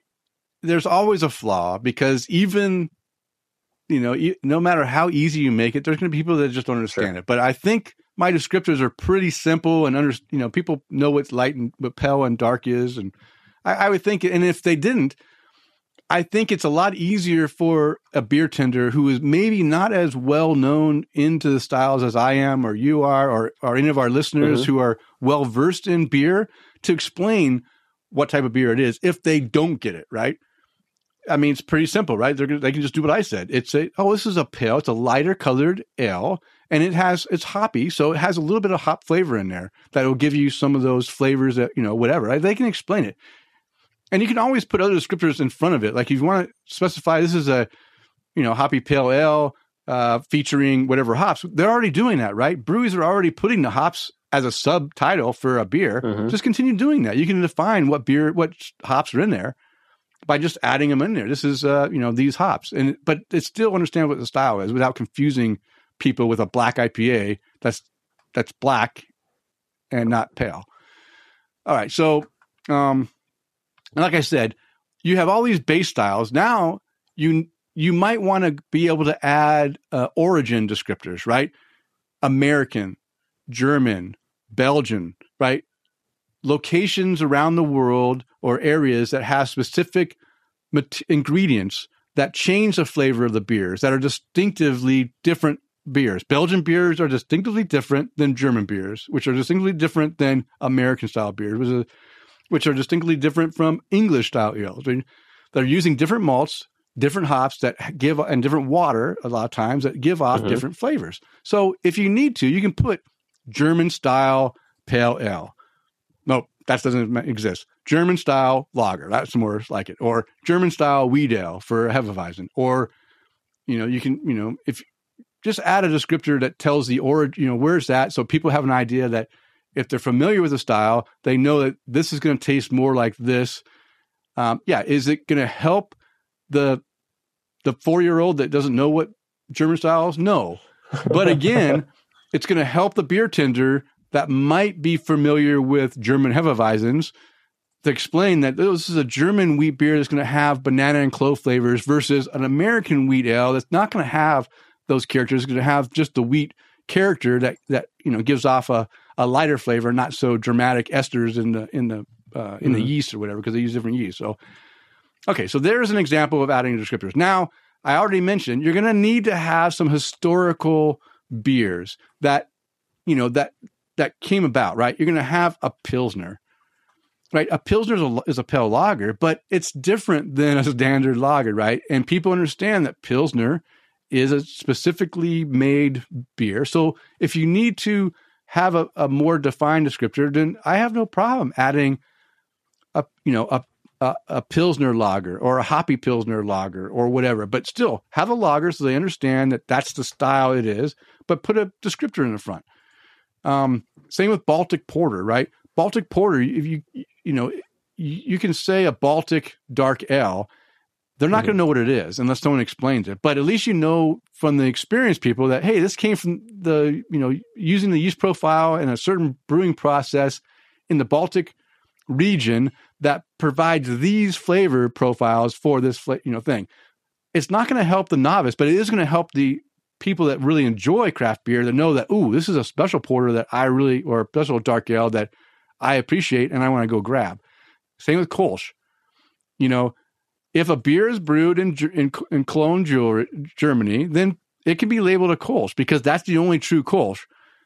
But we don't need to have Kolsch style ale when we can just say, you know, German pale ale, and it will be close to a, a German pale ale or or whatever, right? I mean, so here that's my whole thing that I think we need to move away from these ridiculous like the BJCP, as they said in the article, is labeling a black IPA as an American dark ale or whatever, right? That's a ridiculous. Uh, I mean, it's not. It shouldn't be just labeled as an American to be a black IPA. It should be, you know, a hoppy dark ale would make more sense in the style that it it really uh, follows. Okay, what do you think, Chris? Am I totally bonkers, or does some of this make sense? I don't think you're you're bonkers at all. I think this makes a lot of sense. I, I think it it really does, and it, and it would make things a little more simple. Like you said, if you have that that beer tender who might not be as experienced Mhm. as you know somebody walking up to the bar that's been trying everything they can get their hands on for the last 20 years you know just they can go hey you know what i'm looking for something i'm looking for something a little lighter but you know maybe with some maybe with some good hop hop uh, character to it. Okay well hey why don't you try this hoppy pale lager? Mhm. give that a try. Or you know if you're looking for something on the malty side because you know i have people when they ask me and they're like oh well what uh what's your favorite beer? And i'm like do you know that there's 8000 breweries in the united states and if each one of them came up with just two new beers every year we're looking at 16000 brand new beers every year. Um so it's hard to say but then when somebody goes oh go ahead just pick something out for me do you want something hoppy? Do you want something light? Do you want something dark boozy? I mean what, sweet? What do you want? Um, i think this would help out significantly whether it's common sense or not Mhm. and it's just me being a yeah. Um, i think it would help out a lot and it, you don't have to sit there and go well is it a is it a cascadian dark Mhm. ale? Is it a black ipa is it just a hoppy dark ale Mhm. is it a hoppy dark lager Yeah. it, so I, I think it just putting those descriptors in there would would do a lot i just the downside to it is i think it would just that's common sense nobody has that anymore Yeah, uh, I really do. All right. Well, that's the end of our Brew Buzz and Denny's rant. Mhm. All right. Well, now it's time to talk about our new and noteworthy beers. And Chris, look at you. You have a few beers. What do you want I to do. talk about tonight? Well, my first beer. Let's get the big and baddest All one right, out of the way do it. from from Magic City Brewing Company in Akron, Ohio. Uh, I got this beer from my buddy Art Warcheck. So, Art, thank you, buddy, for the beers. Uh, we did a little trade. He was uh, the friend of mine who won the lottery for as far as beers go. the beer uh, lottery. at Cigar City, he, he reached out to me and he said, "Hey, uh, I won four bottles from Cigar City. Can you ship them to me?" I said, "Sure, I'll send them over to you." And uh, we we exchanged some beers just uh, so he could get his. He sent me this Magic City Brewing Company uh, Tinfoil Hat Society, Mm. which not only a great name. The New England IPA or Northeast IPA depends on who you're talking to. Um, I gave it a five cap rating. I I never rate B, IPAs, New England Northeast IPAs, whatever we're calling it, uh, five caps. Wow. Normally, they really get to the point anymore. Kind of like you and you and I both get to the point, Denny, where we're like, okay, I'm hopped Yeah. out. Yeah. I just this one there was something about it. I don't even know what it was, but there was something about it that I I took that first sip and went, oh wow, Mm. and it really it really caught my attention to the point where I drank it and I, I took another sip and another sip and another sip and then before I knew it, it was gone. It was a sad day. So I'll have to go get some more the next time if and when I ever go back to Ohio. Um, but yeah, five cap rating for that beer. The next one I want to talk about was from Berry House Beer Company right here in Tampa. These are the guys we we talked to on the Fermented Reality Mhm. Beer Cast the other Yeah. day. Uh, they're Big plucking Pills, which is the the one beer that they that uh, that June Bay talked about. Uh, they they entered it right after they opened. They entered it in I think it was the Florida's best beer competition and took home a bronze medal. It was like, oh, oh, we we we took a medal. We just opened the door. Um, so this was one of the beers that I had when uh, John and Kristen were in town. Um, but it gave this one a four cap rating, just crisp and clean and just clear as glass, man. It's just really, really good, easy drinking beer. Uh, and then the last one I want to talk about was was given to me by um, another friend of mine in Maryland. So he came to visit the Tampa area with his daughter because they were checking out some schools, and uh, he lives up in um in the Bel Air area. So northern Maryland, right above Baltimore, uh, from the Dewey Beer Company. It's called Futuristic Future, and this beer got a 4.25 rating from me. And this one was, um, I want to say it was a New England IPA. I don't really remember all the information off of it, but I just remember the can specifically. Okay. Can art gets me Yeah. all the time. I love can. Um, and another beer that I just I cracked open and I took a sip of it, and there was just something different. There, it wasn't just that that citrus or the melon or it- the tropical it's the fruit. there was it's the futuristic future. yeah, it's, it's the beer of the future from the Dewey Beer Company. And Dewey, I would imagine that's based out of Delaware too. So, um, The forgotten yeah, state. so for yeah, well, it's where my brother lives now. that the only reason you remember is because he lives there. Oh yeah, yeah, yeah. It's it's the first state too. Uh, by the way, is it the Um, first state? you, Is that true? Yeah, it was the it was the first state in the United Wow, and, States. it's, and I I swear it's the most forgotten state in the United States too, which is sad. It's the first. Yeah, yeah, yeah. What about you, Denny? What do you? Uh, what was in some of your new and noteworthy beers? I uh, I've got a few. I've drank a lot Okay. of beers since our last show. I'm, I'm making up for dead times when I. So part of the reason I I'm drinking during the week again because I realized that cutting out my beer during the week isn't helping. I'm still not sleeping, so I might as well Mm. feel good and enjoy good craft beer. So I'm drinking during the week again. Um, first off, I'm going to start with my. I- have a couple five cap rating beers I'm going to talk about tonight, and wow. I um, it, it's it probably shouldn't surprise you that the the two beers I'm going to talk about that are five cap ratings are from Jim Dandy Brewing, which by the way I'm now drinking the six, 16 ounce can Jim Dandy Fly Hopper New England style IPA. You know, if you keep giving them so many shout outs, we're going to start getting them to sponsor the show. Well, that's okay. Well, no, no, they so um, no, they they are worth every every mention, and I yeah, I, if they want to sponsor the show, they're they're more than willing. As long as the sponsorship is just giving me beer, that'd be fine. I'll be happy with that. but no, they uh, um, yeah, they, they produce some great beer. So I'm going to talk about two beers that um, that stood out above you know above the normal high ratings that I usually give their, their beers. I don't I don't give all their beers five cap ratings. I've probably given mm-hmm. 3 mm-hmm. maybe four of their beers out of the 43 beers I've had uh, from them. I think I've you know maybe three or four if I'm not mistaken. But they do make some great beers. Um, the first one is a double IP, a New England double IPA, and it's called the Mothership. And this beer had the potential of of being too much, and um, I believe that uh, Davis used. We, I talked to Davis Gove, the owner, uh, when I was there. We chatted for a little bit. I actually I feel bad because every time I see Davis, he said, you know, he he stops and we chat, and then I end up, you know, he has a purpose, right? Brewers don't just come out of the brewery just because they want to chat with people. Maybe they do. Mm-hmm he has a purpose and he he has something to do. And what he had to do this time was to go shut the compressor off, which I was keeping him from doing. But he still is so kind and loves to you know sit there and chat with me a little bit. So I you know I took the opportunity and I talked about this beer I was just drinking when he was there and said, "Man, this is fantastic! It's a New England Double IPA, which you have no I no hint to the fact this is a over eight percent beer. Um, it's very smooth, soft, like a normal New England IPA would be. It's got uh, it's using Sabro hops, which give off can give off a, a huge amount of. Wait, I said Sabro. I hope that's correct now. My memory is not the best. I think it was Sabro hops, which can give off.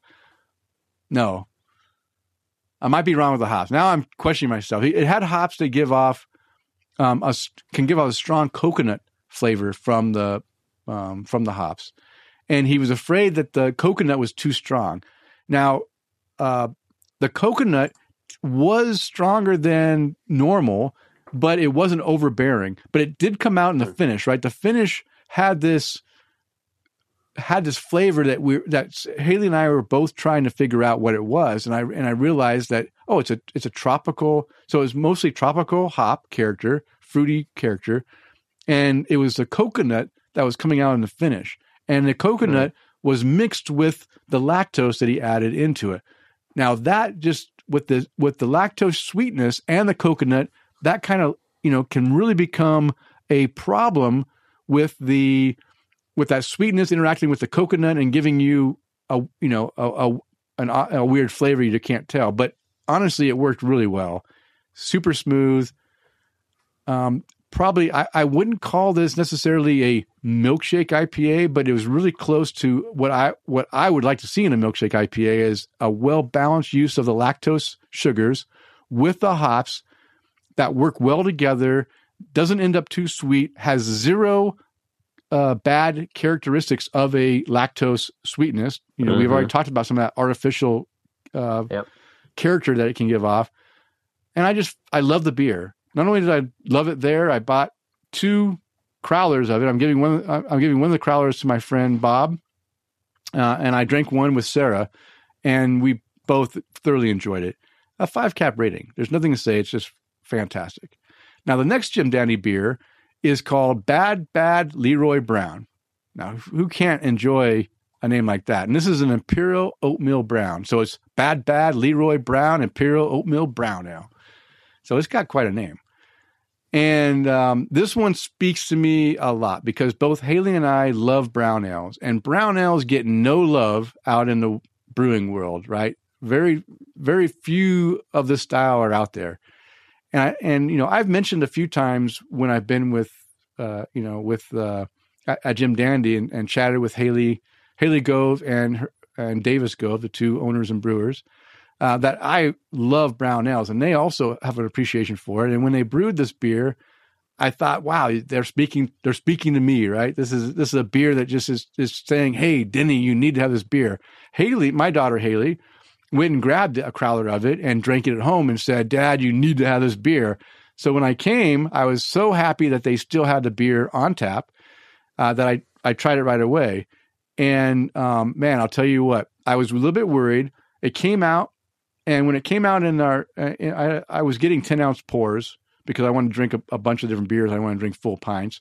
So I was getting 10 ounce pours, and it came out a little bit chilled. And when it came out chilled, the flavor, you know, when whenever a beer that might be a little bit higher in alcohol comes out cold, sometimes it can the alcohol character, the booziness can come out a little bit stronger. And when I first put it to my nose and smelt it, it smelt booze a little bit boozy. And when I first put my first sip, I'm like, uh oh, this might be a little too boozy. So I, I set it down and let it warm up a little bit, which was a good thing because my next sip, after I let it warm a little bit, I took it, and then that's when everything ex- like exploded. You know, the flavors came out with the very um like brown sugar, like like uh burnt like I want to say burnt sounds like a, a bad descriptor, but it's you know, you know how when you take brown sugar or or toffee or whatever to- I don't know what toffee is made of. You're a chef, you know what toffee is made. Of. I'm sure it's made of brown sugar, but when you take toffee or burnt caramel and you get that that character right, it had that that strong burnt caramel or toffee or as they described in the description that I didn't realize I didn't read and I didn't realize it was what it, what the description was until the guys at Brewnomics read it and said creme brulee. You know how you eat the the top of a creme brulee? Mm-hmm. That is a characteristic of the malt character in this beer, and uh, very smooth. Very uh, that the oats, you know, the oats in it adds a very nice smoothness uh, and mouthfeel to the beer. I absolutely fell in love with this beer, and I and when I got done drinking the ten ounces, I I said, yeah, this is a for me rating by style and a style that I love is a brown ale. There's no way I couldn't rate it as a five cap rating, and it's worthy of a five cap in in my book. Even the guy at Brewnomics, we started off with this beer, and as we started off with this beer and worked up to the black IPA, and we worked up to the double IPA, the double New England IPA. Um, you know, they rated this one pretty decent at four and a quarter, and then it got to four and a half, and then it got to four and three quarters by the end of the of the of the night. Um, but even this one, you know, for a style that doesn't get the love, anything above a four is really good. Uh, and they they knocked it out of the par- ballpark. So I just wanted to give some more love to Jim Dandy and their bad bad Leroy Brown Imperial Oatmeal Brown Ale. It sounds good. Okay, I'll go a little faster with these next two. Um, the next one is Short Throw Brewing, and Short Throw Brewing is in Richmond, Virginia.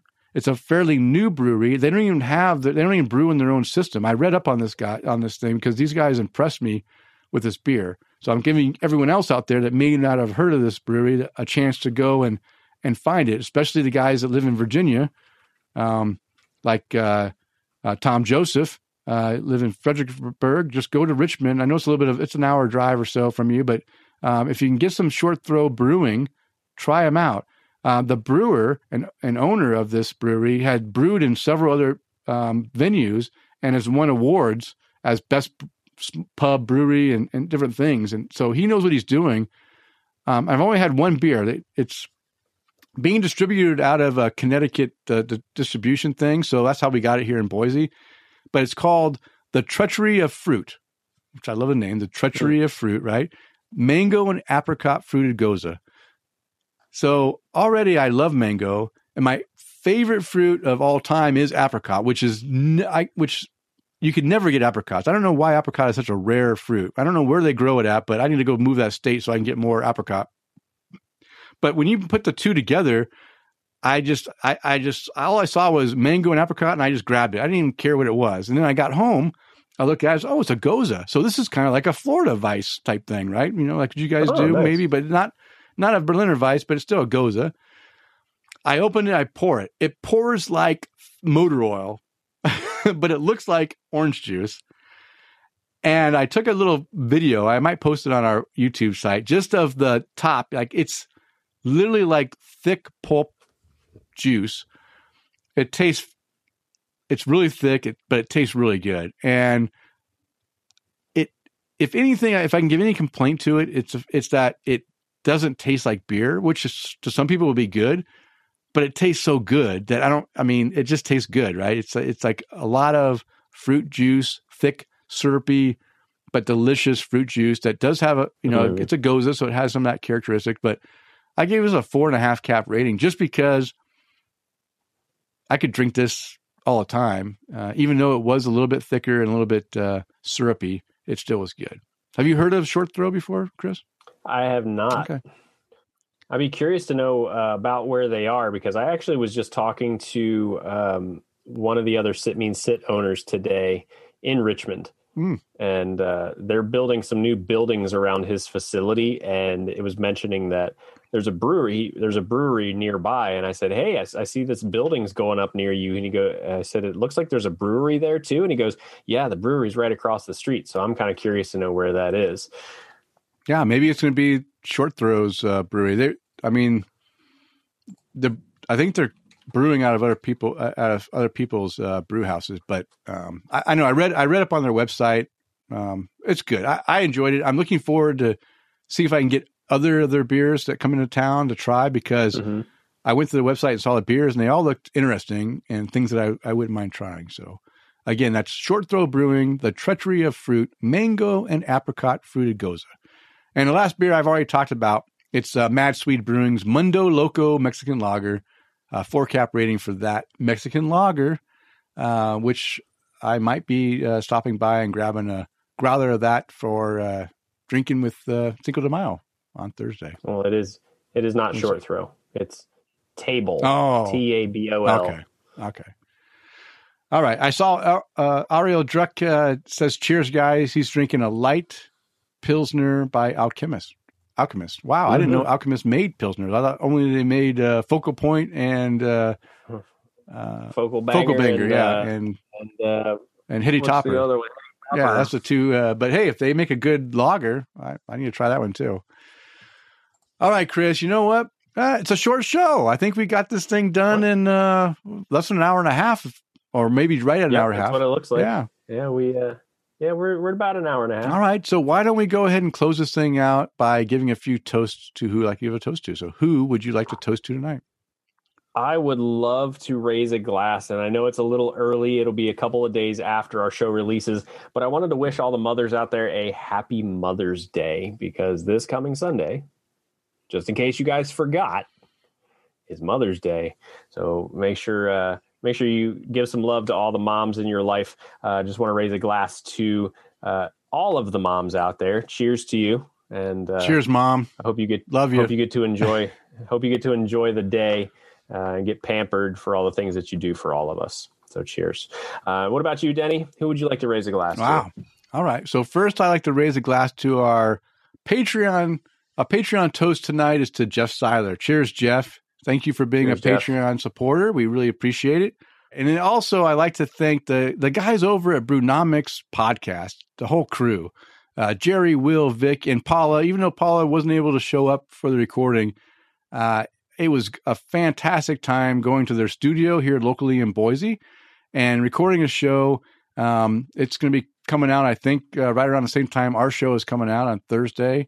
Uh, so uh, I will uh, I will post a link to that show so you can go find it on their on their uh, feed. Also, um, I'll probably repost it as a mid post, like like between our two shows, uh, as an extra special content if you want to listen to it from our feed. So uh, look forward to that. You might get a double dose of me this week. But we talk about beer. I talk about Jim Dandy. I uh, you get to hear some more about me describing Jim Dandy beers and seeing how uh, three other guys uh, you know what their take on the beer is, and learn about uh, about these guys. I mean, it's a it's a fun fun time. They do a great podcast on a lot of different pop culture things, anywhere from movies, TV series, comic books, video. Not really video games, but it, I don't. They may have talked a little bit about some games, but mostly comic books and pop culture and, and TV and movies. They're big movie buffs. They do a lot of different you know interactions with those type of topics with beer intermingled and I've talked about them on the show before. Uh, during COVID times, they did a series of fantastic interviews uh, that I really, I, still think are some of my favorite interviews I've heard uh, from any podcast. And uh, you know, I, I, mentioned I think before that they did one on the peanut, the city peanut, uh, the peanut guy. Uh, I thought for sure when I saw the the the title of this one, I'm like, I don't know if I'm going to listen to all this. I started listening to it, and I was captured right away and fascinated about his story and about how they integrated beer tasting with peanuts and different things. I mean, fantastic mm. episode, uh, as well as a lot of local breweries. They interact with a lot of local breweries here in the Boise area uh, to find if you want to find out about some of the you know the great offerings of of breweries and beers we have in the local area. I, I think their podcast is a great way of doing it. So uh, I'll have a link in the show notes for Brewnomics podcast. Uh, go check them out, and of course, subscribe and give them a review. Help these guys out. They're they're planning on expanding their network a little bit and doing some special things, and I'm looking forward to seeing them grow. And of course, being a former serviceman, I want to raise my glass. Here it is. Cheers to all those who have served and are currently serving in the U.S. military services, protecting our freedoms. I hope all those deployed are able to return home safely to your families very soon. And of course, I'm wearing my wait here submarine service uh, shirt, and so cheers to all the submarine sailors out there. Uh, please, please come back safely to your families also. And Chris, why don't you go ahead and give a shout out to our sponsor?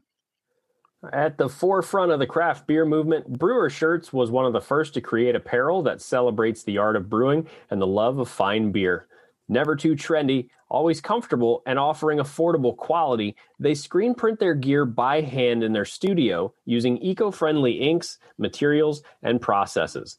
Visit their online store at brewershirts.com and use the coupon code TAPTHECRAFT2020 to receive 15% off full priced items. I'm drinking. I'm, I'm down this beer fast because I. That's why we are. That's here. why we're here. and you can find the beers and the links to the articles mentioned in the show in the show notes located on the show post at open.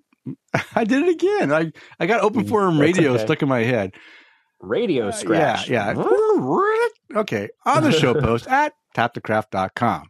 I got to sponsor my own pod, my own website. I got to keep thinking about our own website. Mm-hmm. And if you'd like to follow us on social media, I can be found on Twitter, Instagram, and Untappd at Loose Screw. And Chris, how can our listeners follow you? So you can never find me on Twitter at Chris underscore McKenzie 82, or you can find me on Untappd and Instagram at MCK1345. And of course, you can interact with us on all things social. Everything is at Tap the Craft, guys. Go give us a listen, give us a follow, and uh, share this live feed this evening. Share, We'd appreciate share it. it for sure. All right. Well, it is last call. It is sadly time to bring the show to a close. We want to thank you for downloading and listening to the show. We ask you to please tell a friend about our show. And of course, subscribe on iTunes, Stitcher Radio, TuneIn, Google Play, Castbox, Podbean, Spotify, Heart, iHeartRadio, and now Amazon Podcast, or however you listen to your podcast. And as a reminder, we release a new show every two weeks. Now go out there and spread the good word of craft beer. Cheers. Cheers.